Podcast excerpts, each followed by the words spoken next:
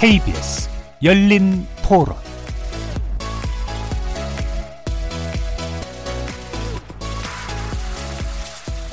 안녕하십니까. KBS 열린 토론 정준희입니다. 정상적이지는 않다고 생각하는 거지. 아니 확인되지 않은 사실을 공표하면 피해가 크이잖아요. 언론도 권력이니까. 그 내용이 옳다, 뭐 잘못됐다, 잘됐다 그거는 저에게 잘 모르겠어요. 근데 어쨌든 이슈가 되고 있는 부분에 대해서 국민은 현재 돌아가는 모습을 알고 싶어하는 부분이잖아요. 그걸 정치적으로 이용하고 있다는 생각이 들어서 잘못됐다고 봅니다. 그러니까 본인들의 입맛에 맞게 수사 방향을 다 짜놓고 그걸 언론에 흘려서 언론이 좀 나쁘게 말하면 불러주는 대로 기사를 쓰고 있다고 생각을 하고 있어요. 그러니까 모든 사안에 대해서 그렇게 한다는 건 좀 너무 의도가 또 들어갈 수도 있잖아요. 언론인이라면 언론인의 기본 정신이 있을 텐데 다 각자 자기 맡은 자리에서 기본에 충실하는 게 가장 중요한 것 같아요. 억울한 사람이 분명히 발생할 수는 있다고 생각이 들고요. 언론에서 신중하게 보도하는 문화가 자체가 이제 정착이 돼야 된다고 생각이 들어요. 일단은 뭐 너무 과장돼서 반복되고 재생산되는 그런 경향은 확실히 있는 것 같아요. 우리나라에서.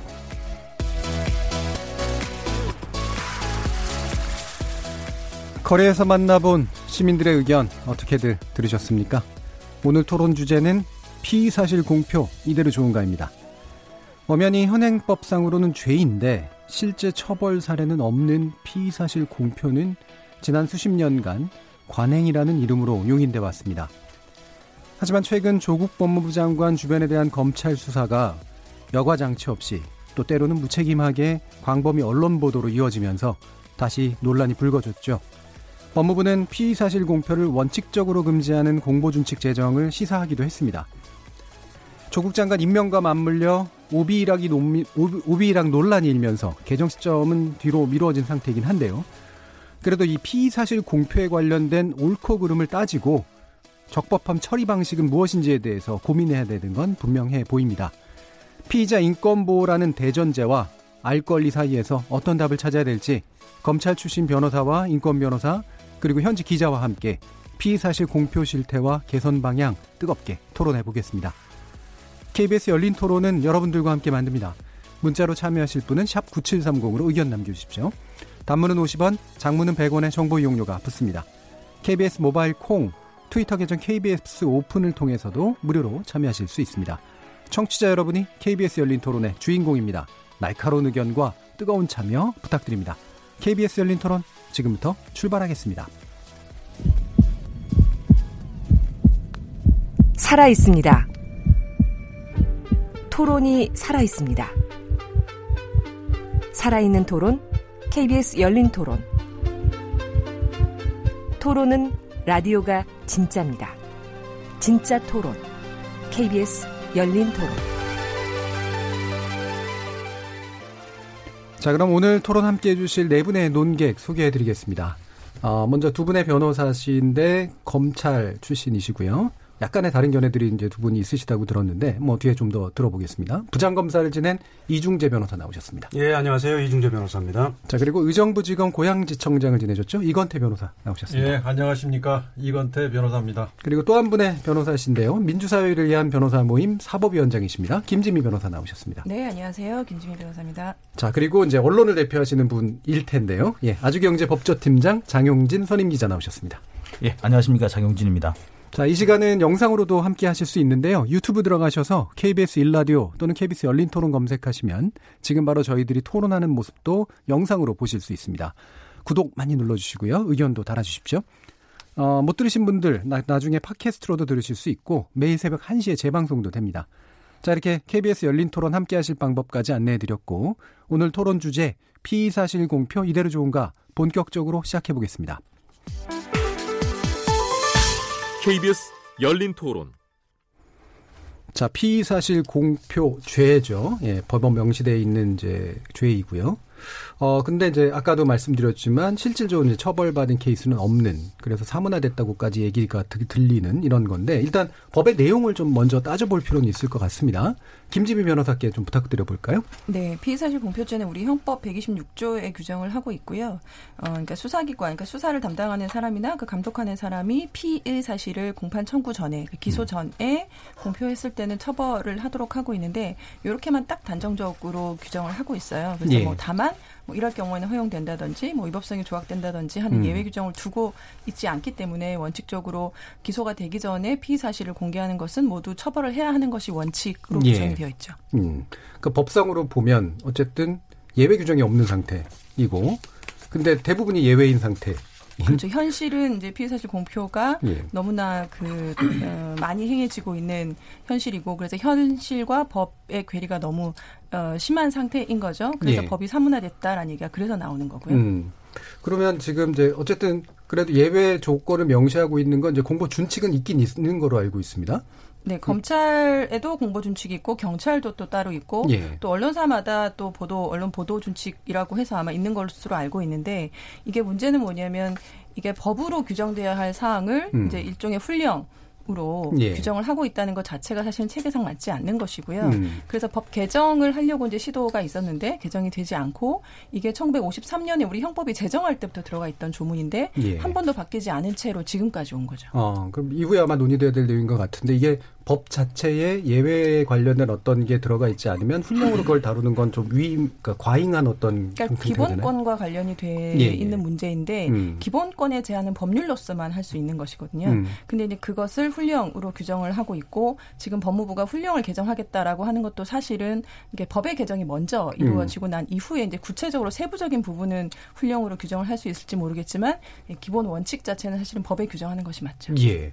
그리고 또 한 가지 아마 많이 오해들 하시 는 부분이 이런 게 있는 것 같아요. 공표 사실이 이제 생기면 이게 피의 사실을 공표하게 됐을 때 처벌을 마치 언론이 받는 것처럼 이제 그렇게 오해되는 측면들도 있는 것 같거든요. 그러니까 이게 이제 수사기관, 그러니까 수사를 담당하는 사람이 음. 주체예요. 사실 신분범이라고 하죠. 우리가 이제 그 이론적으로는 그러니까 수사를 담당하는 공무원만이 주체가 되고, 그러니까 쉽게 말하면 경찰이나 검찰이라고 보시면 돼요. 근데 그런 사람들이 이제 처벌을 받는 것이 그 구조로 그 규정이 되어 있긴 한데 이것을 판단하는 주체도 마찬가지 수사기관이기 예. 때문에 여태까지 처벌이 이루어지지 않은 음. 원인이 되고 있죠. 예.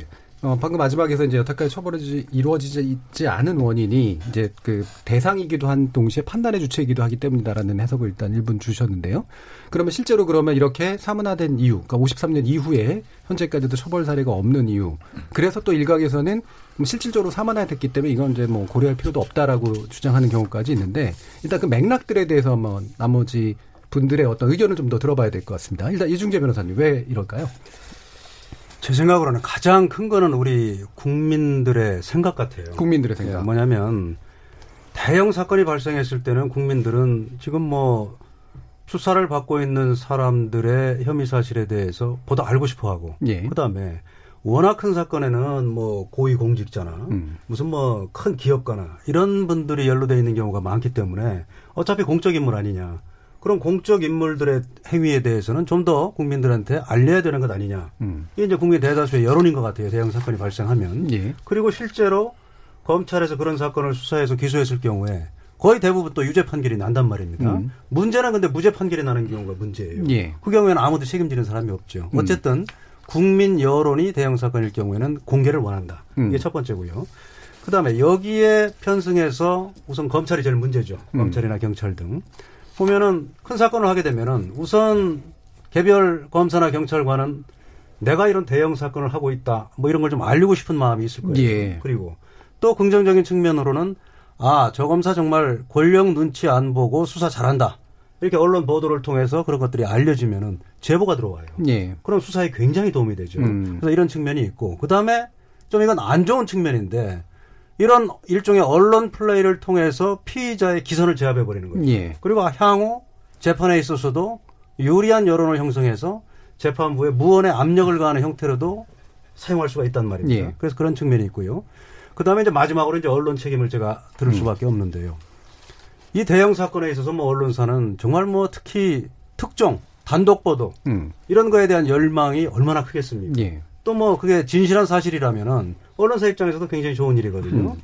그렇기 때문에 이런 세 가지 국민 여론, 그 다음에 검찰 경찰의 그런 개인적인 욕구, 음. 그 다음에 언론의 또 그런 취재 열기 예. 이런 것이 종합해서 상승 작용을 하면서 결국은 어, 지나친 피의 사실이 그 공표가 되고 있다 이렇게 생각을 합니다. 예. 그럼 세 가지 이유를 다 지적해 주신 것 같습니다. 그럼 이건태 변호사님 어떻게 보시나요? 예, 그 법무부 산하 검찰 과거사 위원회에서 어, 발표한 것을 보면 2008년부터 2018년까지 접수된 피사실 공표 사건이 347건인데 예.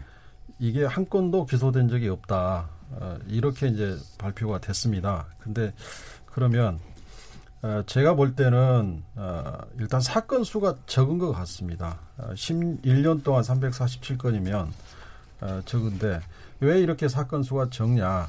그것은 이제 어, 피사실 공표 행위가 은밀하게 이루어지기 때문에 도대체 누가 피사실을 공표했는지를 특정해서 고소 고발하기가 어려웠을 것 같다. 예. 게 하나고요.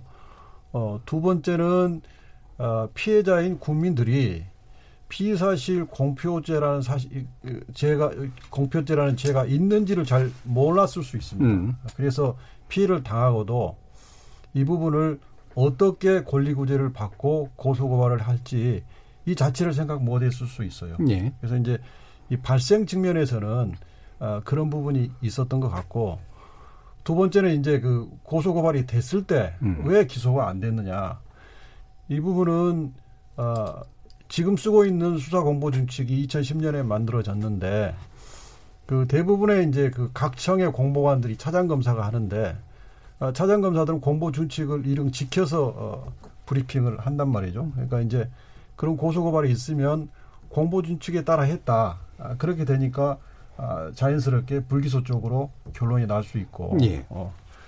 두 번째는 어, 수사기관이 본인들이 사실은 이 고소 고발당한 사건을 수사하기 때문에 수사 자체가 아무래도 적극성을 띠기가 힘들다. 예. 소극적인 수사를 했을 수가 있다. 그래서 발생 측면에서는 그런 이유로 좀 적게 발생을 했은 것 같고 음.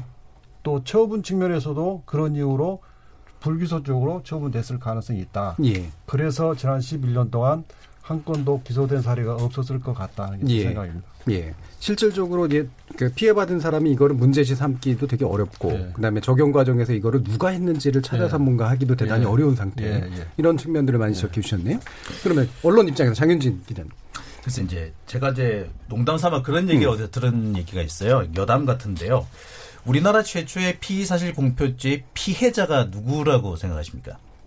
피해자로 확정된 적은 없지 않나요? 예, 그렇죠. 근데 피해자라고 볼 수 있는 사람이죠. 예, 예. 예. 피해자로 누가 누구냐라고 하면은 어떤 분이 그런 말씀하시더라고요. 김구 선생이다. 김구 선생. 예, 고아 송진우 선생이 암살범으로 지목이 됐는데 음. 그 당시 수 당시 그 미군 정청 경찰인가요? 그때 수사를 하는 과정에서 그 고아 선생의 암살범이 김구 선생을 찾아갔었다라는 얘기를 흘리면서 음. 마치 김구 선생이 암살범의 배우인 것처럼 음. 이렇게 퍼뜨린 적이 있습니다. 그러니까 어떻게 보자면은 이 사실에서 볼 수 있듯이 이 피해 사실 공표가 어떻게 쓰이느냐 이것은 검찰이 쓰는 것 같기도 하고 언론이 함부로 하는 것 같기도 하지만 사실은 이것이 국가 권력 권력을 가진 자가 자신의 정치적 의도에 따라서 이것을 적절히 활용하고 있기 때문에 생기는 문제인 겁니다. 예. 국가 권력을 가진 자, 권력을 가진 자가 바로 이 피의사실 공표를 이용해 가지고 자신의 정적을 공격하는 데 썼기 때문에 누구도 처벌받지 않았던 것이고 예. 그것이 문제라고도 아무도 생각 안 했던 겁니다. 당연히 권력을 잡으면 그렇게 할 수 있다.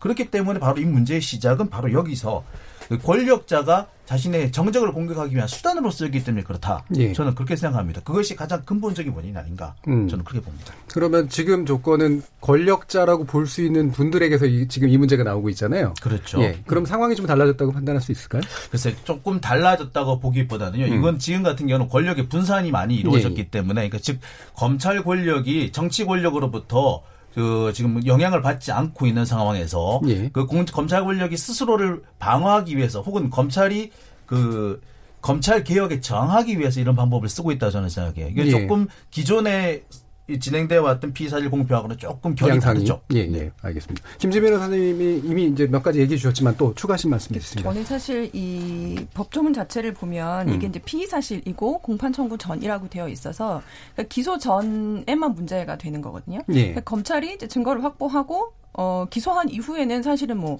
기소 이후 상황에 대해서는 얼마든지 브리핑을 하- 해도 상관이 없어요. 예. 그러니까 기소되기 이전에는 검찰이 사실은 수사를 수사 중인 것이고 그것이 객관적으로 좀 확인이 안 된 상황이기 때문에 검찰이 일방적으로 흘리는 것을 이렇게 공표하는 것은 문제다라는 취지거든요. 이 취지는 그런 상황에서 그러한 사실이 과연 국민들의 알 권리의 대상이 될 수 있는가에 대해서는 좀 의문이 있고요. 예. 아까 그 이근대 변호사님께서 이게 좀 대형 사건, 공적 인물이고 그런 사건들 대체로 유죄가 나오고 이렇게 말씀하셨는데 사실 저는 약간 생각이 다른 게 뭐냐면 우리가 이제 고위공직자들의 사건 혹은 뭐 재벌 총수들 이런 사건들은 보통 이제 특수부에서 예. 많이 한 특수수사란 말이죠. 근데 특수수사 같은 경우는 일반 형사 사건에 비해서 무죄율이 굉장히 높아요.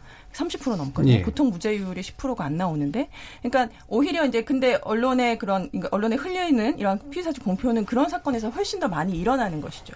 이후에 무죄가 나온다라고 해서 그것들을 언론이 추적해서 보도 해서 명예를 바로 잡아주느냐 그런 건 잘 없어요. 예. 그래서 폐해는 너무 크다라는 거죠. 예. 그래서 그렇게 이게 뭐 나중에 기소가 되고 유죄가 나오고 할 정도의 근거도 없는 상황에서 수사기관이 일방적으로 발표하는 것이 과연 국민들의 알 권리 대상인가? 음. 저는 오히려 기소가 된 이후에 재판에 들어가서 서로 공방을 하는 과정이 오히려 확실히 그 국민들이 알아야 될 사안이라고 예. 생각하는데 현실은 그렇지가 않다라는 음. 말씀을 좀 드리고 싶어요. 재밌는 거는요. 예, 장 기자님. 예, 지금 그 기소 이후에는 오히려 이제 자유롭게 어떻게 보면 자유롭게 검찰이 그 여러 가지 상황을 설명할 수가 있는데 기소 이후에는 불평하는 게 거의 없어요. 특히 재판 진행될 때 거의 없죠. 그렇죠. 예, 예. 특히 이제 뭐냐면 공소장 같은 경우에는 요즘 같은 경우는 아예 공개 자체를 안 합니다. 음. 어떻게 보면은 공소장은 공개해도 되는 건데 공소장은 오히려 공개를 하지 않고 음. 공소장이 만들어지는 과정을 오히려 공개를 하고 있고 예. 이런 부분은 어떻게 보면은 사실은 이 피의 사실 공표라는 그 자체가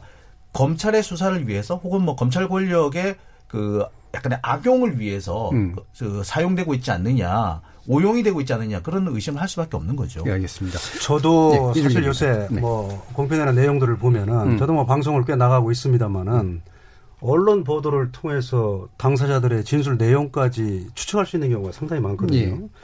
이런 내용이 어떻게 언론에 알려졌을까 음. 저도 상당히 궁금할 때가 많아요. 그러니까 그런 부분은 분명히 누군가 이건 피의 사실을 흘렸다 음. 이렇게 의심을 볼 수 있는 거기 때문에 그런 부분은 뭐 적절히 우리가 아, 추적을 해서 필요하다면 징계도 하고 처벌도 해, 형사처벌도 해야 된다 이렇게 생각을 합니다. 그런데 어, 지금 뭐, 장 기자님께서 검찰이 검찰 개혁에 저항하기 위해서 지금 뭐 이렇게 일부러 흘리는 거 아니냐. 뭐 조국 장관 수사겠죠. 조국 장관 예. 일가에 대한.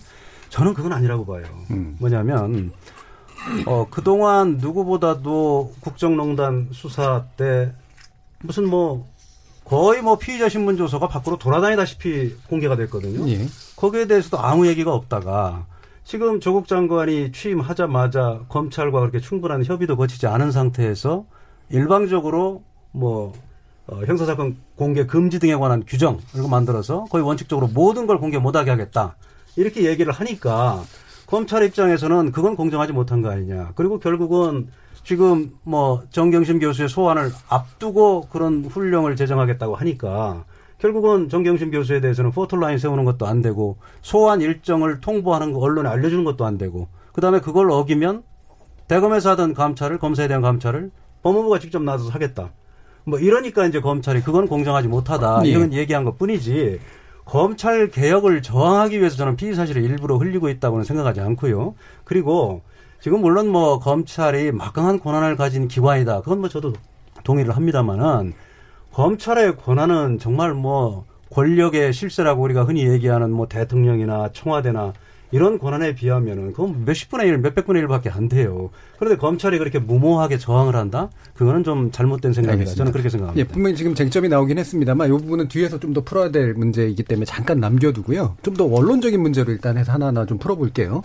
어, 여러 가지 뭐 장단점들이 있겠죠. 예를 들면 피해 사실이 공표됨으로써 얻는 공익도 있을 테고, 사실 그것 때문에 훼손되는 개인의 어떤 인권도 있을 테고 이렇기 때문에 가장 근본적으로는 피의 사실 공표에 관련해서 우리가 기본권으로서 인권의 문제, 즉 다시 말하면 범죄자가 아닌 피의자의 어떤 내용들이 알려지는 것. 그다음에 또한 반대편에서 보면 알 권리 이제 국민의 여론도 물론 있습니다만 기본적으로 이제 수사의 어떤 방향의 측면에서 뭔가 공표되는 것이 일부는 있어도 된다라고 보는 그런 어떤 측면들. 소위 말하는 이제 이익의 양형에 관련된 이제 문제인데 이익을 어떻게 볼 것이냐. 자, 이 부분에 대해서 근본적으로 어떤 입장들을 가지고 계신지를 한번 얘기를 좀 나눠봤으면 좋겠습니다. 이건태 변호사님 어떻게 보세요? 예, 어, 방금 지적하신 대로 지금 피자 피의사실 공표죄가 있음에도 불구하고 그 예외가 폭넓게 인정이 되고 어 그렇게 지금 어 피사실이 공표되고 보도되고 있는 실상입니다. 근데 예. 이 부분을 개정할 때 결국은 어 어떻게 고쳐 나갈 것인가 이 기준은 어 피의자의 명예 또 인권, 인격권, 뭐 이제 성명이나 초상권과 어, 국민의 알 권리 이 두 개의 가치 충돌 문제인데 예. 이두 개의 가치를 어떻게 에, 에, 이 경량을 할 거냐 예. 이게 이제 결정의 기준입니다. 그런데 지금 헌법에 무죄 추정의 원칙이 있고 또 헌법에 사생활 비밀 보호 규정이 있습니다. 그걸 받아가지고 어, 피사실 공표죄가 에, 규정이 돼 있는데 어, 일단은 원칙을 원칙을 어, 엄격하게 관철을 하고 예. 그 원칙을 그대로 규정 관철하는 게 어, 부적절한 경우에 예외를 일부 허용하는 식으로 가야지 지금 운영처럼 원칙이 완전히 예, 무시돼 버린 음. 이런 상황은 어, 대단히 문제고 그로 인해서 받는 국민들의 피해를 예, 시급히 시정을 해야 된다 아, 하는 게 제 생각입니다. 예, 기본적으로 개인의 그러니까 피의자인 그 피해자가 될 수 있는 개인의 인격권 내지 인권에 관련된 문제가 일단 우선순위에 있다라고 보시는 거죠. 그렇습니다. 원칙적으로는 예, 예. 거기에 알 권리는 나중에 붙는다고 하더라도 이중재 변호사님. 저는 뭐 뭐가 우선이라고 할 수는 없는 것 같아요. 예. 어, 수사를 받는 피의자 또는 뭐 지금 현재 형법에는 규정이 안 돼 있습니다만 공소 제기 후가 되서는 이제 피고인인데 예. 피고인도 당연히 권리가 있다고 봐요. 예. 개인의 인격권도 있고 명예도 있고 사생활도 있는 건데 그게 낱낱이 밝혀지는 거는 분명히 침해죠 기본권에. 예. 그다음에 이제 그 반면에 이제 국민의 알 권리가 있는데 역시 만만치 않은 국민의 권리라고 생각을 합니다. 예, 근데 하나는 헌법적 권리고 하나는 그렇진 않진 않나요? 그렇다 하더라도 예. 어, 우리 민주사회에서 특히 이제 공적 인물에 대해서 그 행위에 대해서는 알릴 어, 언론도 보도할 자유가 있는 거고 그 다음에 국민들도 알 권리가 있는 거죠. 그래서 이거는 충돌하는 어, 기본권이나 권리 사이에 우선 뭐가 우선하느냐 이 문제가 아니고 예. 적절한 균형점과 조화점을 찾는 게 문제라고 봐요. 그래서 저는 지금 아마 누구도 그렇게 생각하실 겁니다. 피의 사실 자체를 공표하는 건 안 돼요. 그건. 음. 그래서 저는 이 출발점을 어 제가 좀 자료를 보다 보니까 어 최순실 등 국정농단 사건에 관한 특검법이 있지 않- 예. 않습니까? 거기를 보면은 그 특검법 12조에 보면은 대국민 보고라는 조항이 있어요. 예. 거길 보면은 어, 특검은 어, 국민의 알 권리를 위해서 어, 피의 사실 이외의 수사 과정에 대해서는 언론 브리핑을 실시할 수 있다 이렇게 되어 있습니다. 이게 저는 이게 굉장히 좋은 출발점이라고 봐요. 지금 뭐 여야 간에 지금 이 문제를 놓고 굉장히 뭐 어, 대립하는 의견들이 있는데 특검법 여야가 합의한 거 아닙니까? 예. 그러면 피의 사실 이외의 수사 과정은 이거는 좀 좀 알려줘야 되는 거 아니냐. 그럼 수사 과정을 뭘로 할 거냐. 음. 지금 어, 법무부 지금 새로 제정한다는 훈령을 보면은 일체를 못하게 하는 것 같아요. 근데 수사 과정은 제가 생각하면 그렇습니다. 어, 당사자의 뭐 구체적인 진술이나 이런 내용을 알리면 안 되겠죠. 그리고 예. 혐의 사실이 뭐다 이것도 알리면 안 되지만 누구를 소환했다. 아니면 누구에 대해서 구속영장을 청구했다. 또 누구에 대해서 그냥 압수수색 어, 영장을 받아서 집행을 했다. 아니면 기소를 했다.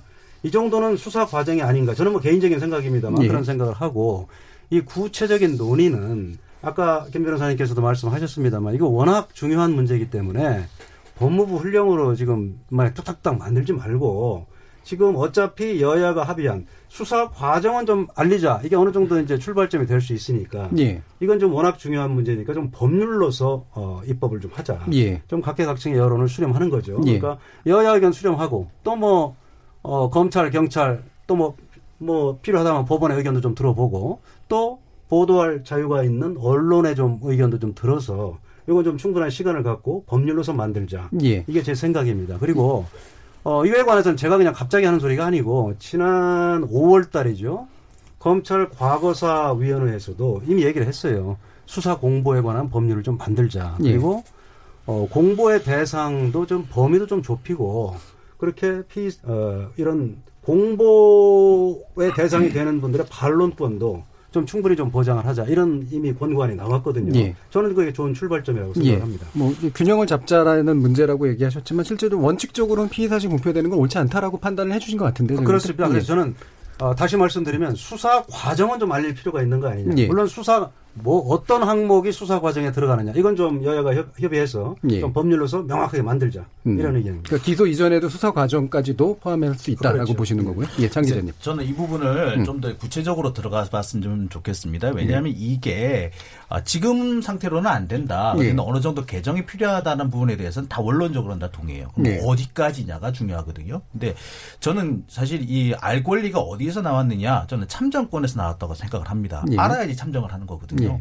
근데 그렇다면은 우리가 이 수사와 관련해서도 알 수- 알아야 하는 부분은 참정을 할 수 있는 즉 국정에 참여할 수 있을 정도의 그 필요한 내용만 우리가 알 권리가 있는 거라고 생각을 합니다. 예. 따라서 피사실이라 하더라도 정말 우리가 이 국민이 국정에 참여할 수 있는 수준에 대한 그와 관련된 것이라면은 알릴 수가 있다고 봐요. 예. 근데 지금 문제가 되는 것은 피사실을 알리는 게 문제가 아니라 피사실 중에서도 주된 부분과는 별로 관련이 없는 예. 그러면서 이 피의자에게 어떤 유죄 피의자가 어떤 유죄를 가- 갖고 있다 유죄다라고 하는 심증을 선입견을 줄수 예. 있는 유죄의 심정을 심어주려고 하는 뭐 이런 또 그 불리한 여론을 조성하려고 하는 그런 얘기들이 더 많이 나오고 있다는 얘기입니다. 그러니까 예. 지금 뭐 과거 사건을 좀 예를 들어보면 그래요. PD 수첩 사건 때 그래요. PD 수첩에 대한 광우병 그 관련된 보도에서 그 당시 그 검찰이 뭘 국민들한테 그때 이제 기자들한테 알려줬느냐면 그 PD 수첩 그 사건 어, PD 수첩에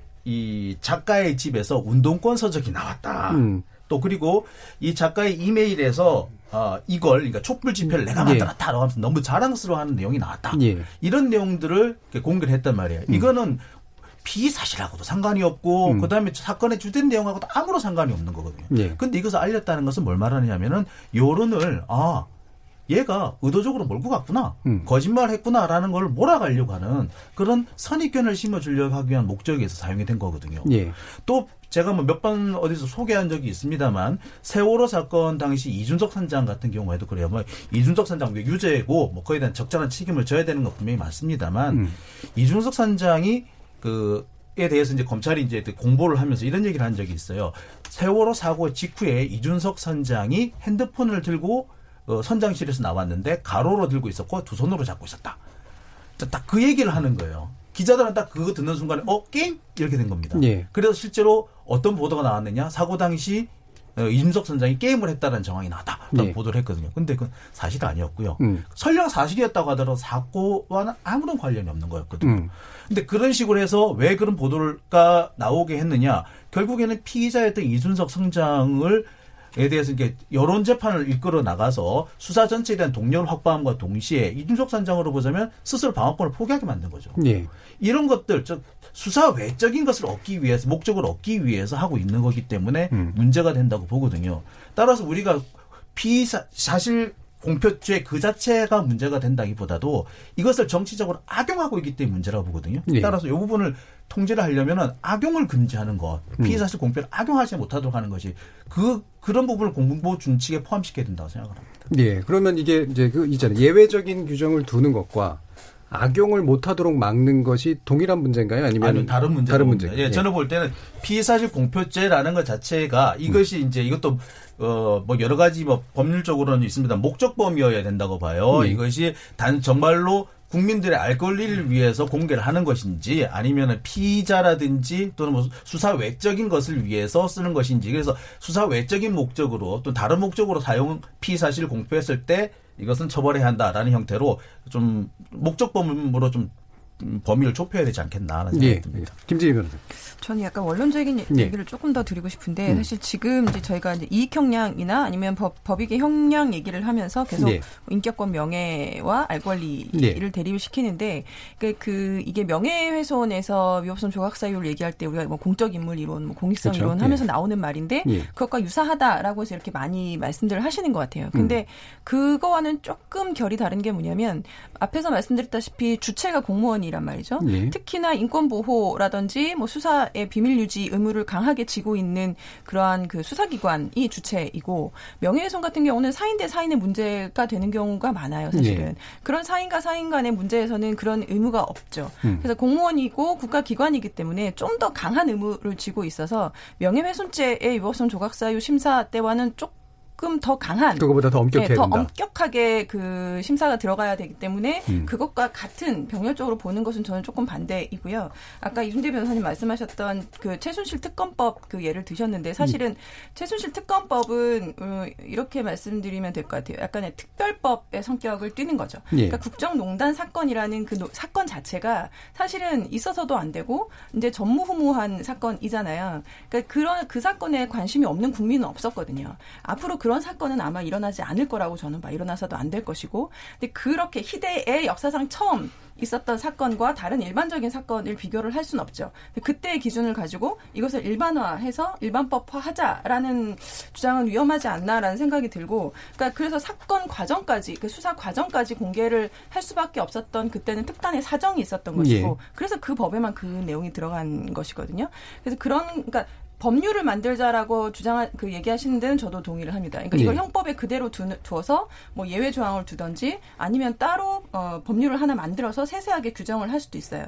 따로 법률을 만드는다라고 하시는 말씀엔 저도 동의를 하지만 과정 최순실 특검법을 예로 들어서 과정까지 거기서 출발점을 삼자라고 예. 하시는 말씀은 저는 약간 반대 의견을 드리고 싶고 이게 이제 무죄 추정 무죄 추정 우리가 계속 얘기를 하는데 이게 얼마나 위험한 거냐면 이제 기소가 되고 피해 사실 공표가 된 피해자 가 나중에 기소가 돼 재판을 받잖아요. 근데 결국 이렇게 보도가 막 나가게 되면 재판을 하는 판사들도 이걸 볼 수밖에 없는 상황인 예. 거죠.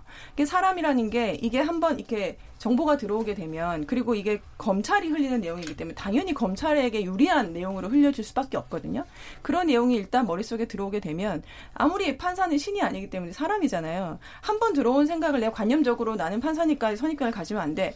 라고 생각해서 이게 없어지는 게 아니란 말이죠. 예. 그래서 재판에 가서 영향을 미칠 수 있다. 그러니까 이 사람이 인격권 침해도 물론 있고 명예도 있고 막 다 있지만 제일 중요한 건 실제 재판에 가서 방어권의 심대한 침해를 받을 수 있다라는 거죠. 그 부분은 제가 약간 더 보강해서 질문을 드리고 싶은데, 그러니까 어, 일반적으로 판사는 이제 피의 사실들에 대해서 알고 공소장에 나오고 이제 이렇기 때문에 실제로 그 지식에 의해서 편향을 갖는다라고 얘기를 해야 되나요? 아니면 여론의 어떤 부정성 이것에 의해서 영향을 더 받는다고 봐야 되나요? 그러니까 공소장은 사실은 이제 제가 이제 공소장 1번주의라고 해서 기소할 예. 때는 공소장만 지금은 볼 수 있단 말이에요. 예. 예전에는 판사가 음. 증거까지 처음에 다 봤지만 근데 공소장도 사실은 검찰의 입장에서 쓰여진 것이기 때문에 음.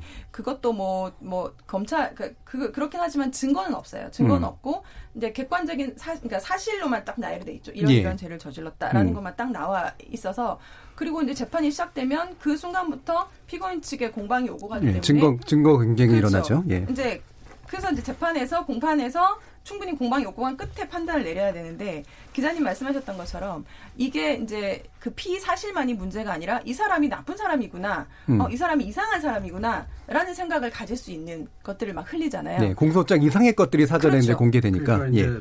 그 이건태 변호사. 변호사들이 예.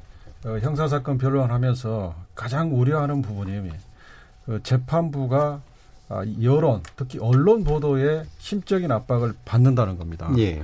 왜냐하면 재판부가 그 사건을 배정받기 전에 또 TV를 보고 라디오를 들으면서 사건 보도를 저- 어, 듣거든요.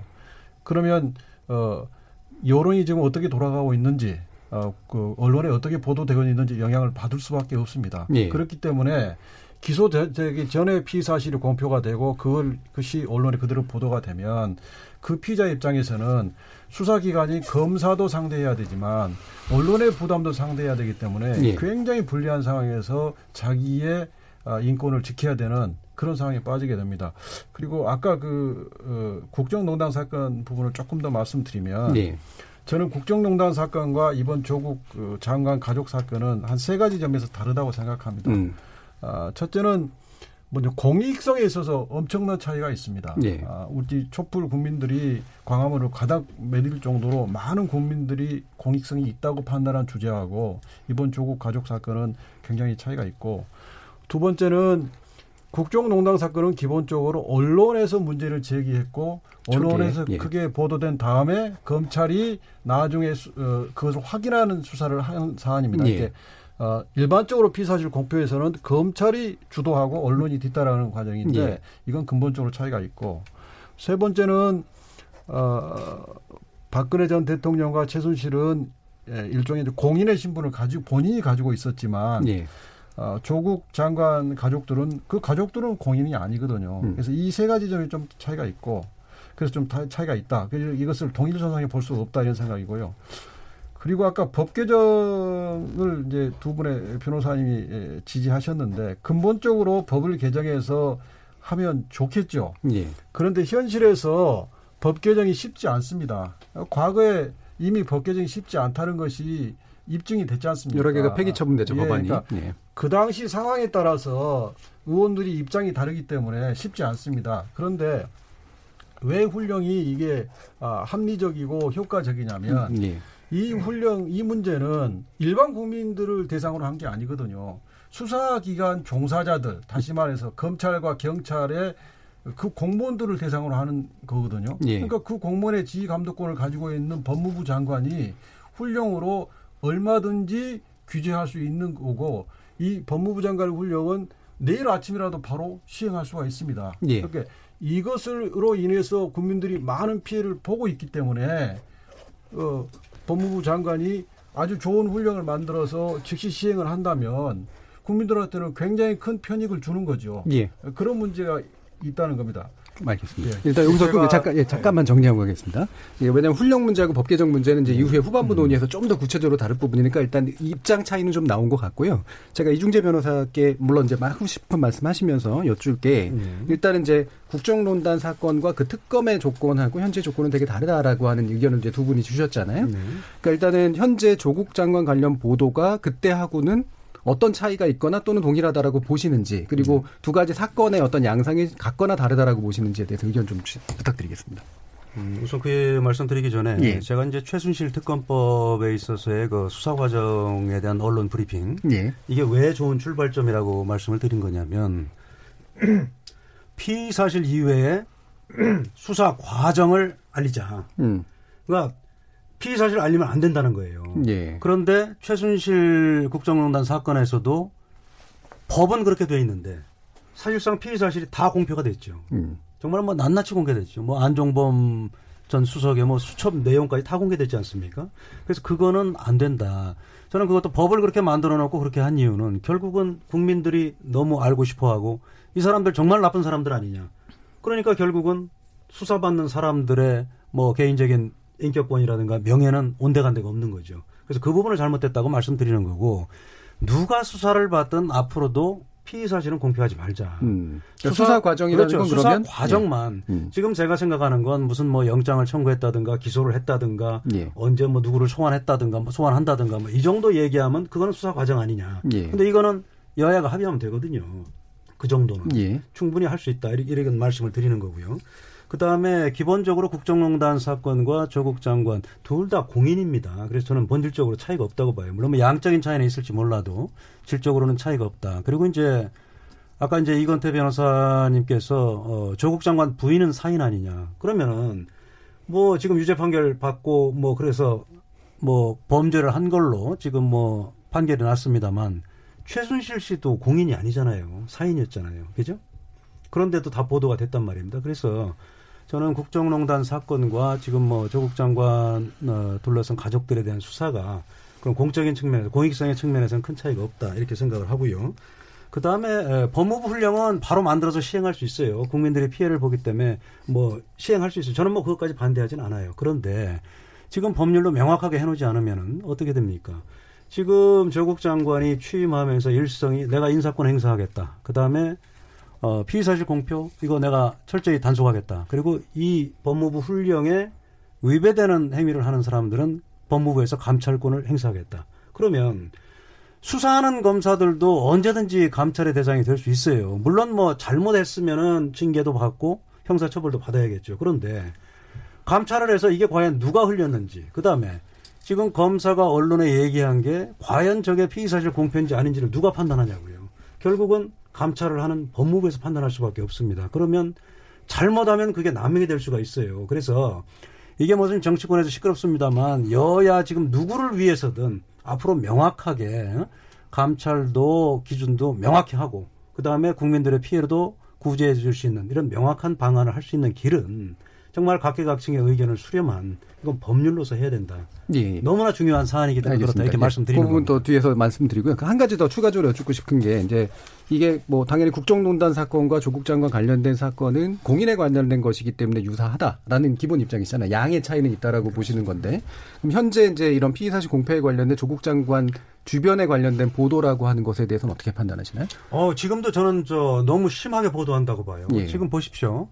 압수수색만 하면은 모든 거기에 있던 문건들이 지금 다 보도가 돼요. 음. 그거 저 잘못됐다고 봅니다. 그거 수사팀이 아니면은 정말 제가 생각해도 밖으로 흘러다닐 수가 없는 내용이에요. 예. 예를 들면은 어 처음에 저 어, 검찰이 지난 어 27일이죠. 지난달 예. 그때 압수수색했을 때 문건 중에 하나가 부산 의료원장 전 예. 그뭐 제가 실명은 공개하지 않, 않겠습니다만은 그분이 무슨 뭐 대통령 주치의 뭐 선임하는데 역할을 했다는 문건이 뭐 발견됐다. 그리고 뭐 그 이후로 또 동양대 에, 총장의 표창장이 뭐 컴퓨터에서 총장 직인을 그림 파일로 옮겨가지고 뭐 그걸 완성을 했다. 이런 내용들은 이건 수사 과정도 아니고 정말 완벽한 피의사실 공표죄에 예. 해당하는 거 아닌가. 예. 저는 그렇게 생각합니다. 그래서 제 기본 입장은 음. 그건 안 된다. 그냥 국민의 알 권리를 위해서 다시 말씀드리지만 수사 과정 정도만 예. 공표하는 게 맞다. 이렇게 알겠습니다. 생각을 합니다. 그건 과거의 국정농단 사태 때도 마찬가지였다. 마찬가지입니다. 예, 이렇게 보시는 거고요. 장윤진 기자님, 약간 더 글쎄- 덧붙여서 아마 글쎄- 말씀하시면서요. 그 언론이 이제 견제 기능이 약화된다라는 그런 네. 말들을 언론인들도 많이 하신단 말이에요. 그것까지 음. 포함해서 좀 말씀 의견 주시죠. 그래서 일단 첫 번째 그 이게 전 이게 피사실 공표가 그 법정에 특히 판사들한테 영향을 준다라는 것은 그게 상당히 제일 큰 문제라고 생각합니다. 왜냐 실제로 예, 독일에서 실제로 그렇게 연구가 됐더라고요. 예, 그리고 제가 본 사례도 항상 그랬습니다. 그러니까 음. 예를 들어서 이런 게 있습니다. 지난해 2009년 저 이제 최근 사건보다 옛날 사건을 좀 많이 좀 하겠습니다. 그러니까 저 정치적 논란이 없, 예. 피하기 위해서 쓰는 것인데요. 2009년에 사학연금공단 이사장에 대해서 뇌물 사건에 대한 검찰 수사를 한 적이 있습니다. 근데 당시에 검찰이 모두 세 차례에 대해서 검, 영- 구속영장을 청구했는데 두 차례가 기각됐어요. 예. 세 번째 청구할 때는 검찰이 여러 전부터 했습니다. 그래서 뭐냐면은 이 사람은 비리백화점이다. 돈 상납을 강요한 직원들이 진술을 확보했다. 그래서 결국에 영장이 발부가 됐어요. 음. 그런데 이, 당, 이 중에서 실제로 유죄 판결을 받은 거는 한 건밖에 없습니다. 음. 이런 걸 보면 뭐냐면은 당장 이것이 재판에 영향을 주고 있다라는 영장 거거든요. 발부 당시부터도. 그렇죠. 예. 예. 그렇기 때문에 이 부분에 대해서 상당히 중요하게 좀 우리 통제가 될 필요가 있다고 생각을 합니다. 음. 그런데 누군 또 그래요. 그렇다면은 우리가 그 언론 기능이 상당히 위축되지 않겠느냐. 저는 예. 조금 다르게 생각합니다. 음. 아까 우리 국정농단 말씀을 하셨는데 국정농단 그거 사실 검찰이 알려준 게 아니란 말이에요. 기자들이 먼저 알고 먼저 취재가 들어갔고 예. 그 최순실이라는 사람을 밝혀낸 것도 사실 언론 취재였고요. 뭐 결정적인 뭐 증거를 확보한 것도 거의 대부분 그 언론에서 먼저, 먼저 했던 겁니다. 적어도 초기에는 확실히 그랬죠. 그렇죠. 예. 그다음에 사법농단 같은 경우는 더욱더 확실한 것이 1년 가까이 당시 양승태 그 사법부에서 이걸 은폐하려고 했었습니다. 그런데 계속해서 언론 보도가 나가고 또 뭐 당사자 이탄희 판사를 비롯한 많은 그 사법부 판사들이 계속 저항을 하고 하면서 결국에는 이것이 공개가 된 것이거든요. 이런 것들을 보면 사실 언론이 그 피의 사실을 굳이 검찰로부터 전달받지 않는다고 하더라도 예. 취재할 수 있는 건 많다고 생각해요. 음. 그리고 정말 중요한 것은 들었으면 기자라면은 들었으면 확인을 해야 되거든요. 예. 근데 지금 같은 경우에 피의 사실 공표가 정말 문제가 되는 것은 들었는데 확인을 안 하고 그냥 받아 쓰기 때문에 문제가 되는 겁니다. 예. 그게 가장 문제가 된다고. 이게 만약에 우리가 이거 그 검찰에서 발표한 내용을 우리가 일일이 다 검색을 한다든지 그 검토를 한다든지 이 진위 여부를 한다면 그 우리가 검그 언론에서 이렇게 어 충분히 취재를 했다면 지금처럼 이렇게 문제가 생기지 않을 수도 있어요. 특히 네. 뭐가 문제가 되느냐면은 검찰이 밝히는 내용들 중에 상당 부분은 피의 사실이 아니라 아까 제가 다시 말씀드립니다만 피의 사실이 아니라 검찰의 의견이 들어가는 경우가 되게 많아요. 네. 가장 대표적인 것이 혐의 입증에 자신감을 갖고 있다. 이런 거를 보도한다는 건 정말 말도 안 되는 얘기거든요. 예. 근데 아무렇지도 않게 받아 쓰고 있어요. 음. 피- 그럴 뿐만 아니라 뭐 특히 이제 이런 얘기들도 뭐 검찰의 의견들을 많이 나가는 건데 또 이런 경우가 있습니다. 얼마 전에 이런 보도가 나간 게 있어요. 그 사모펀드 조국 장관 일가의 사모펀드에 대해서 수사를 하게 된 것은 윤석열 검찰총장이 과거에 그 기업 사건이나 이런 거그 수사를 할때그 확, 있었던 수사 경험과 촉에 의해서 이런 거 음. 사모펀드를 수사하게 된 것이다. 예. 이런 보도를 왜 합니까? 이런 보도는 사실 그 검찰로부터 나온 보도인 그 검찰을 소스로 해서 나온 보도이면서 동시에 이것은 검찰의 입장만 집중적으로 부각시켜주는 보도이거든요. 예. 이런 보도가 잘못됐다고 본 것이고 이것이 검찰의 입장을 두둔하는 것이 될 수 있기 때문에 이런 부분을 통제를 해야 된다고 봅니다. 그래서 제가 예. 다시 말씀드립니다만 그 피의 사실 공표 그 자체를 통제한다기보다 그것이 어떤 목적으로 자행되고 있는지 음. 그것을 목적을 통제할 필요가 있다고 봅니다. 그것은 법에 의해서 할 수도 있고 훈령에 의할 수도 있다고 보는데 원칙적으로 법이 맞다고 봅니다. 법률을 제정해야 된다고 보지만 그것이 당장 쉽지 않다면 훈령에 의해서 한다고 한다 해도 어, 크게 무리는 없다고 생각합니다. 알겠습니다. 지금 예. 문제는요. 예, 뭐냐면 예, 이렇습니다. 지금 우리 형법 126조의 피의사실 공표죄의 대상은 어, 검찰, 경찰 등 수사기관 범죄 수사에 관한 직무에 종사하는 사람들이에요. 그리고 시기도 제한됩니다. 기소하기 전에. 예. 그러면 기소 후에는 어떻게 할 거냐? 이건 지금 법률이 없어요. 음. 그거를 우선 훈령으로 하는 거는 저는 좀 그건 잘못됐다. 그런 예, 예. 말씀을 드리는 거고요. 예. 그 다음에 주체면에서도 지금 과연 검찰, 경찰 이런 수사기관 종사자만으로 할 거냐. 조금 이게 피의 사실하고는 다른 문제인데 이걸 한번 생각해 보자고요. 어, 이재용 부회장 판결 선고 하루 전에 청와대에서 기자들한테 청와대에서 엄청난 문건이 발견됐다고 해서 브리핑을 했잖아요. 저는 그런 부분이 저는 뭐 굉장히 잘못됐다고 봐요. 그런 부분도? 예, 그런 예. 부분도 청와대에서 그렇게 얘기를 해버리면은 물론 뭐 판결 선고 하루 전이니까 뭐 판결은 다 써놨을 거예요. 근데 어쨌든 판사들한테도 영향을 줄 수 있다. 그리고 박근혜 전 대통령 판결 선고하기 하루 전에도 세월호 문건 조작됐다고 청와대에서 또 그런 얘기를 했거든요. 그러면은 이런 거는 어떻게 처리할 거냐. 그래서 저는 이번에 피의사실 공표죄 이런 법률 제정 문제를 논의하면서 이런 공적인 기관에서 증거에 관해서 이렇게 얘기하는 것도 검찰뿐만이 아닌 같이 한번 예. 다뤄보자 예. 이런 의견입니다. 알겠습니다. 예, 지금 제가 그 장윤진 기자님께 아까 여쭤볼 때 되게 재밌었던 거는 제가 법조 기자분들을 요번 최근에 많이 만났거든요. 네. 근데 하나같이 사실은 언론의 견제 기능이 약화된다는 말씀을 하셨는데 굉장히 다른 결의 말씀을 주셔서 언론 대표가 맞으신가 하는 그런 생각도 좀 그래서 듭니다. 저도 사실 좀이 얘기를 하고 내일 가서 우리 저 동료 기자들한테 욕먹는 게 아닌가 걱정이 됩니다. 그런데 우리 솔직히 말씀을 드리면 불편해지는 건 사실입니다. 불편해지죠. 네, 예. 불편해질 겁니다. 그렇지만 불가능하냐? 그건 음. 아니라는 거죠. 그렇죠. 사실 정말로 중요한 문제들은 그 검사의 입에서 나오는 것이 아니라 음. 그 밖에 다른 곳에서 나오는 경우가 훨씬 더 많고 그것이 더 정확합니다. 예를 음. 사실 이번에 사실 이거 피의사실 공표와 관련해서 여러 가지 논란이 나니까 아까 말씀하셨던 그 부산 대 의료원장 이 부분 경우만 해도 그래요. 그게 이제 논란이 되니까 검찰에서 뭐라고 설명을 했느냐. 아 이거 우리가 말한 게 아니고 어, 언론이 다른 경로를 통해서 어, 확보를 했다. 예, 그 경로가 글쎄 실제로 그게 맞는지 아닌지는 뭐 모르겠으나 흘렸을 가능성도 있죠. 그 예. 경로가 분, 그 경로로 취재를 하더라도 분명히 알 수는 있어요. 음. 그렇다면 다른 말로 뭐 말하느냐? 굳이 검사의 입을 통하지 않더라도 가능하다라는 음. 얘기거든요. 불편해질 뿐이죠. 알겠습니다. 그 언론의 예. 감시 기능이 약해진다고 한 이거 부분에 대해서. 좀 예. 말씀드리겠습니다. 지금 피의 사실 공표라고 하는 게 결국은 이제 수사기관에서 공표를 한다는 얘기 아닙니까? 예. 소스가. 그러면 수사기관이 그 소스를 공표를 할때 알려줄 때 음.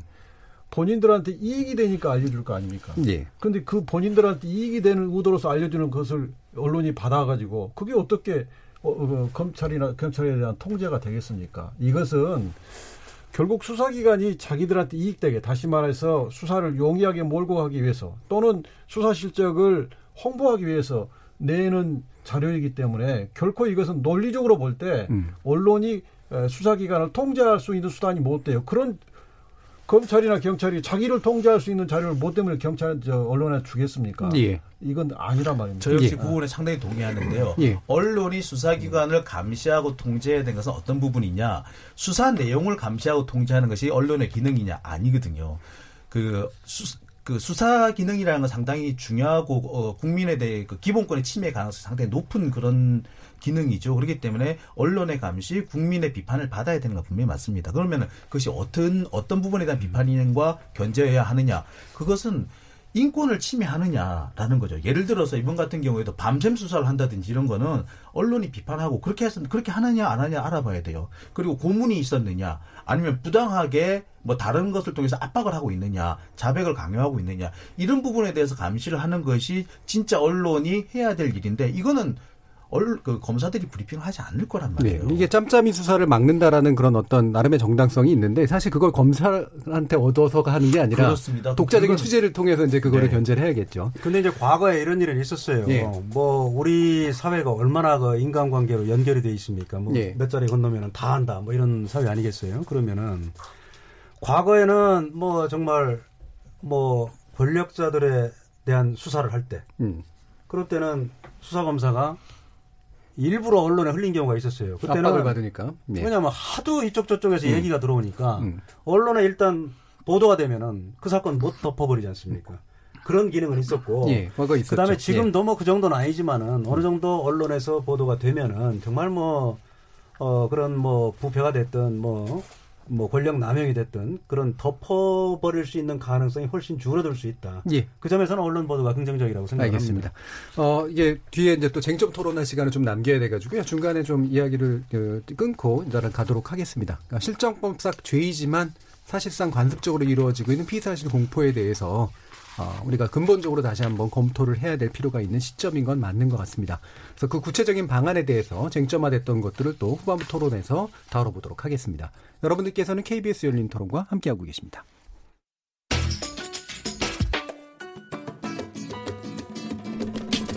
묻는다, 듣는다, 통한다. KBS 열린 토론. 듣고 계신 청취자 여러분, 감사드립니다. 들으면서 답답한 부분은 없으신가요? 궁금한 점은요? 그렇다면 함께 토론에 참여하시죠. 유료 문자 샵 9730을 이용하시면 됩니다. 단문은 50원, 장문은 100원의 정보 이용료가 있습니다. 스마트폰 어플리케이션 KBS 모바일 콩을 통해서도 무료로 참여하실 수 있습니다. KBS 열린 토론은 언제나 열려 있습니다. 듣고 계신 KBS 열린 토론은 매일 밤 1시에 재방송됩니다. 자, 그럼 토론 진행되는 동안 청취자들께서 또 의견을 여러 가지 좀 보내주신 것 같습니다. 어, 청취분들의 의견 들어보고 가야겠어요. 송아랑 문자캐스터. 안녕하십니까. 문자캐스터 송아랑입니다. 피의 사실 공표, 이대로 좋은가에 대해 청취자 여러분이 보내주신 문자 소개해드리겠습니다. 유튜브로 헤이덴님, 하나만 보면 됩니다. 헌법적인가, 반헌법적인가. 유튜브로 창섭리님, 검언 유착. 이게 피의사실 공표로 작동한다는 게 핵심입니다. 유튜브로 영수킴님, 수사 중인 사안에 대하여 알 권리는 악용당할 수 있습니다. 알 권리만큼 모를 권리도 있습니다. 알 권리 뒤에 숨어 본인들 사익을 취하는 기자들이 문제입니다. 유튜브로 세상 만지고님, 알고 싶은 거랑 검찰이 흘리는 거랑 구분을 못할 거면 법은 뭐하러 만들었나요? 콩아이디 EQD로 시작하시는 청취자분, 피의사실 공표는 있어야 하는 거 아닐까요? 공표 못해서 악용하면 거래 대상이 되잖아요. 콩으로 미즈정 오군님, 피의 사실 공표는 박근혜 전 대통령 탄핵 때 제일 심했죠. 내로 남불이라고 생각이 듭니다. 문제가 있었다면 그때도 문제가 되었다고 생각합니다. 1088님, 공개하려거든 검사가 직접 브리핑하고 잘못되면 책임지면 되는데 책임을 회피하기 위해 언론을 이용하는 게 문제지요. 콩으로 아내모네님, 피의사실 공표는 실명제로 책임감 있게 합시다. 콩아이디 YJ로 시작하시는 청취자분, 스님이 제 머리 못 깎는다는 옛말이 있듯이 공수처가 깎아주면 좋겠습니다. 0511님, 언론과의 친소관계 혹은 이해관계에 따라 흘리지 말고 진짜로 대다수 국민들의 알 권리라고 판단한다면 공보실을 통해서 수사 과정의 새로운 사실이나 확증 등을 발표하되 질문을 충분히 받으면 되지 않을까요? 라는 의견 주셨습니다. 계속해서 청취자 여러분의 날카로운 시선과 의견 보내주세요. 지금까지 문자캐스터 송아랑이었습니다. 뭐든지 이야기해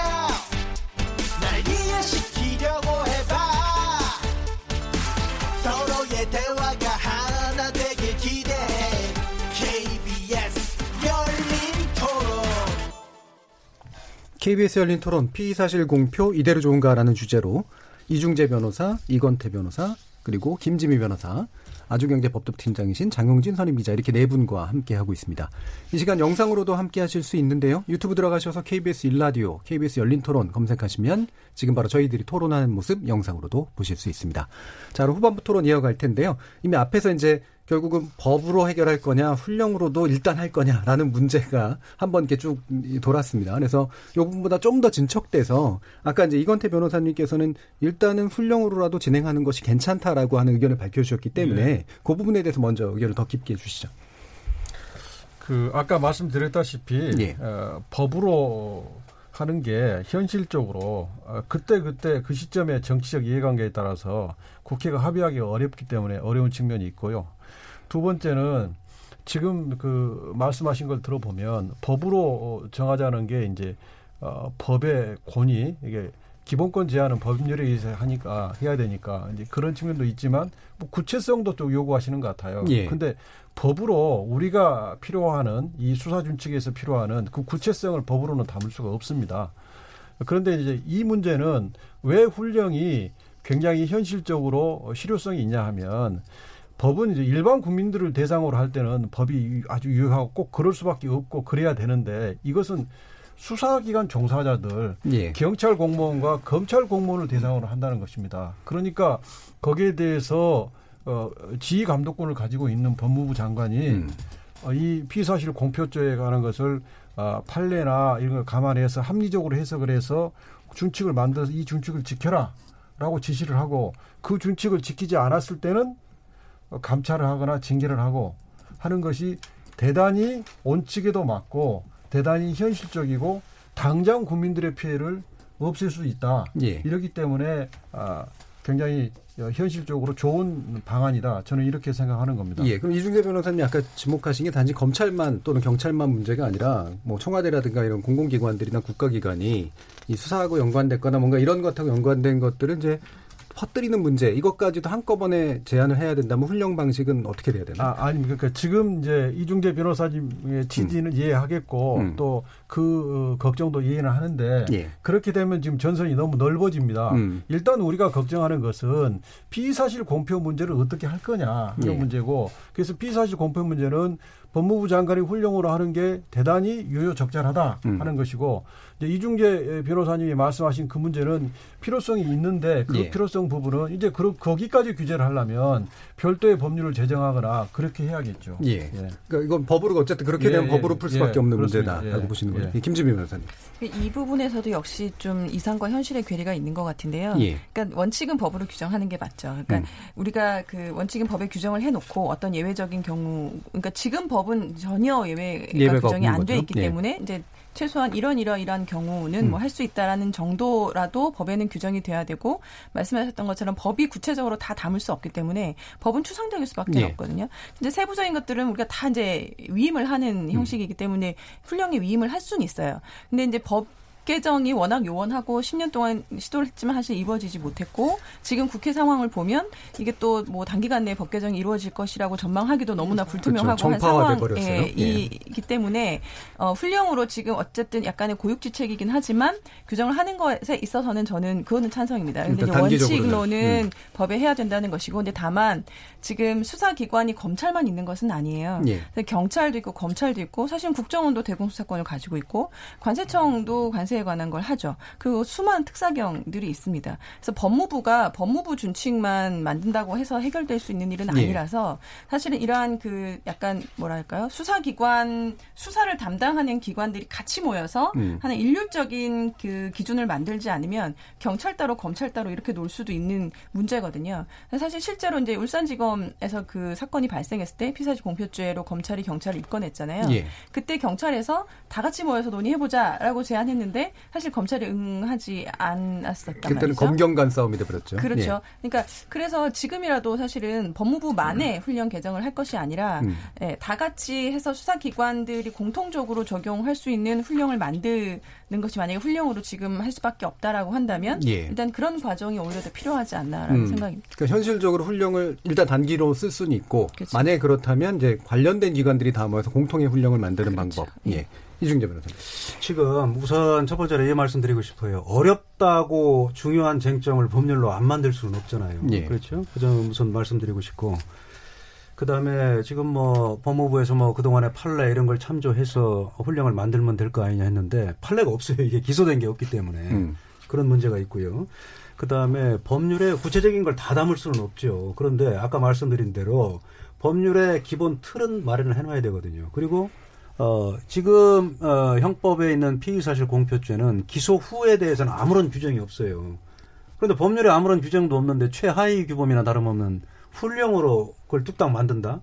그거는 저는 공정성 시비가 분명히 일어날 거다. 그리고 지금 특수 상황입니다. 왜냐하면 어, 뭐 조국 장관께서 뭐 원칙적으로 잘 하시겠지만 그럼에도 불구하고 지금 수사하는 검사들 그러면은 내가 감찰권 행사해서 감찰하겠다. 그러면은 아까도 말씀드렸습니다만 이게 과연 피의사실 공표죄에 해당하는지 안 하는지는 결국은 법무부 감찰팀에서 판단할 수밖에 없는데 그러면 수사팀에 대해서 굉장히 수사가 위축될 수도 있어요. 그래서 이런 특수 상황이기 때문에 지금은 법무부 훈령으로 그렇게 만들 상황도 아니다. 뭐 이 말씀을 드리겠습니다. 예, 그러면 시기상으로, 그러니까 어쨌든 요 시기가 좀 지나면 훈령으로 일단은 먼저 해결해 나가면서 법으로 나가는 방법 단계적으로 한다라는 생각도 동의하진 않으시나요? 저는 동의하진 않아요. 그건 예. 거꾸로 된 거거든요. 음. 법률을 먼저 만들고 그다음에 하위 규범으로서 시행령도 만들고 시행 규칙도 만들고 또 뭐 그것도 부족하면 훈령도 만들고 이렇게 하는 거거든요. 가능성에 대해서는 어떻게 보세요? 예. 어떤 가능성? 그러니까 법률? 예, 입법 가능성. 입법 가능성은 지금 여야가 정말 너무 대립이 심하잖아요. 그러니까요. 지금. 예. 근데 이거는 누가 손해 보는 게 아니에요. 음. 누구든지 내가 수사를 받을 수도 있고 내가 재판 받을 수도 있고 또 내 편이라고 생각하는 사람이 수사 받을 수도 있거든요. 그 누구에게나 이건 공평한 에, 규정을 만드는 거기 때문에 더군다나 저는 피의 사실은 공표하지 말자. 정말 수사 과정만 국민의 예. 알 권리를 위해 사자 이러면은 그 합의 못할 이유가 뭐가 있겠습니까? 예. 저는 의견이 예. 좀 다른데요. 지금 일단 말씀드리면 그런 게 있습니다. 지금 검찰 이거 훈령으로 만들 경우에 그 검찰 지금 검사들이 어떤 수사가 위축되지 않겠느냐 이런 걱정을 하셨는데 네. 제가 볼 땐 그 걱정을 할 필요가 없다는 생각이 들어요. 음. 왜냐? 지금은 수사가 위축되는 것이 문제가 아니라 수사가 과잉되기 때문에 문제거든요. 음. 오히려 지금 우리 통제를 받을 필요가 있다고 생각이 듭니다. 그러니까 너무 통제를 안 받고 있기 때문에 문제가 된다고 봐요. 그런데 제가 계속 말씀을 들었다 보면 이걸 법률로 할 것이냐, 훈령을 할 네. 것이냐. 원칙적으로 법률을 해야 되는데 이제 음. 과도기적으로 뭐 훈령을 쓸 것이냐 말 것이냐 그렇죠. 문제라고 예. 보일 수가 있는데요. 저는 이 부분 좀 결론을 내리기가 조금 음. 좀 계속 생각이 왔다 갔다 합니다. 왜냐하면은 이게 이제 제가 이제 훌륭을 해도 될 거로 같다는 얘기한 거는 이제 편리상, 편의상 그렇게 해야 될 것 같다라는 예. 얘기고 그 사실 지금도 사실 훈령이 없는 건 아니죠. 공보 준칙이라는 게 존재하죠. 음. 예. 그리고 그 공보 준칙 상으로도 보면은 현재 검찰의 행위는 많이 위반이 됩니다. 음. 그런데 검찰은 안 지키고 있거든요. 음. 그러니까 훈령을 만든다고 했을 때 과연 검찰이 지킬 것이냐. 또 이 시기만 지나가면은 또다시 위반이 되지 않겠느냐. 음. 한 그리고 제일 문제가 되는 것은 검찰이 이 그 어떤 이 언론에 이렇게 정보를 줄 때 이것을 어떤 경우에는 안 주고 어떨 때는 주고 그래요. 안 줄 때 핑계거리는 항상 공보 준칙이었어요. 그러니까 이것이 그때 그때 악용이 되기도 하고 편리에 의해서 수사기관이 임의적으로 작용 작동하고 있기 때문에 문제가 됐다고 예. 보거든요. 그렇다고 본다면 사실은 이거는 어 어렵더라도 법률로 가는 것이 맞다라는 음. 생각이 드는데 다만 아까 말씀하신 것처럼 현실적으로 제정하는데 상당히 시간이 걸리기 때문에 이 부분이 좀, 좀 걸립니다. 그래서 결론을 못 네. 내리겠습니다. 근데 혹시 이제 혹여 법이 바뀌거나 훈령이 바뀌더라도 네. 아까 지- 근본적으로 지적하신 문제 중에 결국은 판단 주체하고 이제 적용 주체가 비슷하기 때문에 나서는 문제를 극복하지 못하면 또 사문화될 가능성에 대해서는 어떻게 보세요? 아, 그게 하나 예. 굉장히 중요한 부분이 지금 예. 어, 놓친 부분이 있는데요. 예. 아까 제가 이제 그 이런 말씀을 드렸습니다. 국민들이 피사실 공표죄라는 죄가 존재하는지를 잘 인식을 못했고 예. 그렇기 때문에 피해를 당하면서도 이 문제 제기를 못한 측면이 있다고 그랬잖아요. 이제 그래서 지금 아까 이준재 변호사님이 형사 판례가 없다 음. 그렇게 말씀하셨어요. 그런데 검찰에서 피사, 피사실 공표로 기소를 안 해서 형사 판결은 없죠. 그러나 민사 판결이 있습니다. 예. 민사 손해배상 판결에 우리 대법원이 이 피사실 공표에 대해서 굉장히 엄격하게 통제하고 있습니다. 그러면서 여섯 개 원칙을 기준을 정했어요. 예. 이제 말씀을 드리면 음. 첫 번째 기준이 수사기관의 발표는 원칙적으로 일반 국민들의 정당한 관심이 대상이 되는 사항에 국한한다. 음. 두 번째는 객관적이고 충분한 증거나 자료를 바탕으로 한 사실 발표에 한정돼야 된다. 세 번째는 발표를 함에 있어서 정당한 목적이 있어야 된다. 네 번째는 수사 갈- 결과를 발표할 수 있는 권한을 가진 자에 의해서 해야 된다. 다섯 번째는 공식적인 절차를 밟아서 해야 된다. 여섯 번째는 유죄를 속단하게 할 우려가 있는 표현이나 추측 예단을 불러일으킬 수 있는 우려가 있는 표현은 해서는 안 된다. 예.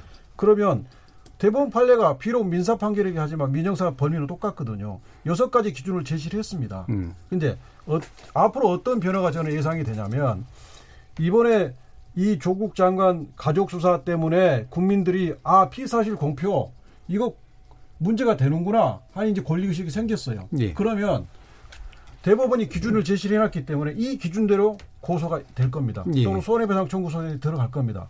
그러면 검사가 이것을 이 규정에 벗어나서 무혐의하기 어려워집니다. 음. 가사 검사가 무혐의를 하더라도 항고를 하고 재정 신청을 하면 법원이 이 대법원 판결을 적용해서 공소 제기 명령을 내릴 겁니다. 그렇기 때문에 이 시점 이후로는 판도가 달라졌다 하는 게 제 생각이고 아마 이게 언제 나온? 판결이 제가 알기로는 2011년으로 제가 예, 알고 꽤 있습니다. 된 예. 거라서. 예. 근데 이 판결이 민사 판결이기 때문에 예. 그간에 이 판결을 어, 도예시에 왔어요. 이 2013년 11월 28일 선고 판결이거든요. 음. 예, 예. 어, 그래서 이 판결을 기준으로 음. 법무부가 훈령을 만들고 그 훈령을 집행하면 되는 것입니다. 그리고 또 하나 조국 장관이 이제 훈령을 만드는데 그 적용 시기를 본인 가족에 대한 수사 이후로 정리를 했거든요. 네. 그렇기 때문에 이 훈령이 어떤 수사 현재 수사팀을 어떤 압박하거나 그런 게 아닙니다. 예, 예. 현재 수사팀한테 적용되는 규정은 2010년에 만들어낸 수사 공보 준칙이죠. 음. 그대로 지, 어, 지켰으면 징계당할 염려가 없죠. 예. 그리고 이제 앞으로 이 수사가 끝나면 새로운 훈령에 의해서 진행을 하겠다는 겁니다. 그러니까 예, 예. 그런 부분들은 오해가 없어야 될 것 같습니다. 예. 그래서 예를 들면 공보 준칙에 만들든 훈령을 만들든 간에 이게 어, 외부 관계자들이 들어가서 좀 판단을 해줘야 된다는 의견도 있는 것 같아요, 김지민 변호사님. 네, 제가 어느 토론회 가서 그런 예. 얘기를 했었는데 사실 저, 저는 그 얘기 할 때 이게 법무부가 이걸 추진하고 있는지 모르고 저는 나만의 생각인가 얘기를 할까 말까 막 예. 사실은 되게 그랬었는데 그러니까 이 제가 그때 토론문을 쓰다 보니까 지금 인격권과 알 권리의 대립 양상이라고 계속 얘기를 했었잖아요. 그러니까 이것과 아주 유사한 게 사실은 저희가 피의자 신상 공개 할 때 얼굴 공개 한참 논의가 있었을 때도 국민의 알 권리다 뭐 아니다 피고인의 인격권이다 이런 얘기가 있었단 말이죠. 유사한 것 같은 거예요. 음. 그래서 결국은 이게 제도가 된 게 이제 신상공개위원회가 만들어졌잖아요. 예. 그 위원회가 뭐 제대로 기능을 하느냐 마느냐는 이제 차치하고라도 일단은 이제 정착이 됐기 때문에 이런 식으로 검찰 경찰 말씀하셨지만 만약에 내가 이제 피사실 공표에 피해를 당했어요. 근데 누가 흘렸는지 모른단 말이죠. 그럼 고소를 하더라도 성명불상자 이렇게 해서 고소를 할 수밖에 없어요. 예. 그러면은 검찰이나 경찰이 그걸 두고 그 성명불상자가 누군지 막 수사를 적극적으로 하냐 그렇지 않단 말이죠. 그냥 같은 경찰 검찰이 이 법의 적용 대상이자 이 법을 또 집행하는 주체가 될 수밖에 없기 때문에 생기는 음, 문제거든요. 그렇죠. 예. 그래서 아무리 구체적으로 지금 말씀하셨던 것처럼 구체적으로 법을 막그 제정해 놓는다고 하더라도 실제로 사건을 접수해 서 수사하는 기관이 경찰 검찰이 똑같은 이상은 역시나 비슷한 결과가 나오지 않을까 하는 우려가 사실은 있어요. 그래서 이게 공수처가 설치가 되고 나면 공수처의 적용 대상이기 때문에 검찰하고 경무관 이상의 경찰관이 적용 대상이고 범죄도 이 범죄 126조가 들어가거든요. 공수처가 생기면 조금 낫지 않겠나라는 전망을 하는 거죠. 알겠습니다. 예, 오늘 좀 얘기를 어, 깊게 나눠봤는데요. 어, 더 많은 쟁점들이 있지만 또 추후에 한 번 더 예, 토론할 수 있는 기회를 마련해 보면 더 좋지 않을까 싶습니다. 어, 한 가지 그 재난 방송 관련해서 알려드릴 게 있는데요. 오늘 저녁 7시 30분에 인천 강화 지역 양돈 농가에서 아프리카 돼지열병 추가 발생이 또 확인이 됐습니다. 국민 여러분께서는 아프리카 돼지열병 확산 차단을 위한 방역 조치에 적극 협조해 주시고요. 양돈 농가에서는 의심사항 발생 즉시 검역본부 또는 시군구청에 신고해 주시기 바랍니다. KBS 열린 토론 오늘은 피의사실 공표 이대로 좋은가라는 주제로 네 분과 함께 있습니다.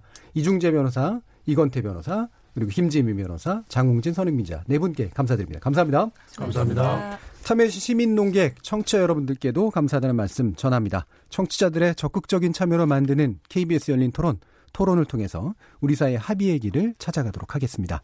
저는 내일 저녁 7시 20분에 다시 찾아뵙겠습니다. 지금까지 KBS 열린 토론 정준이었습니다.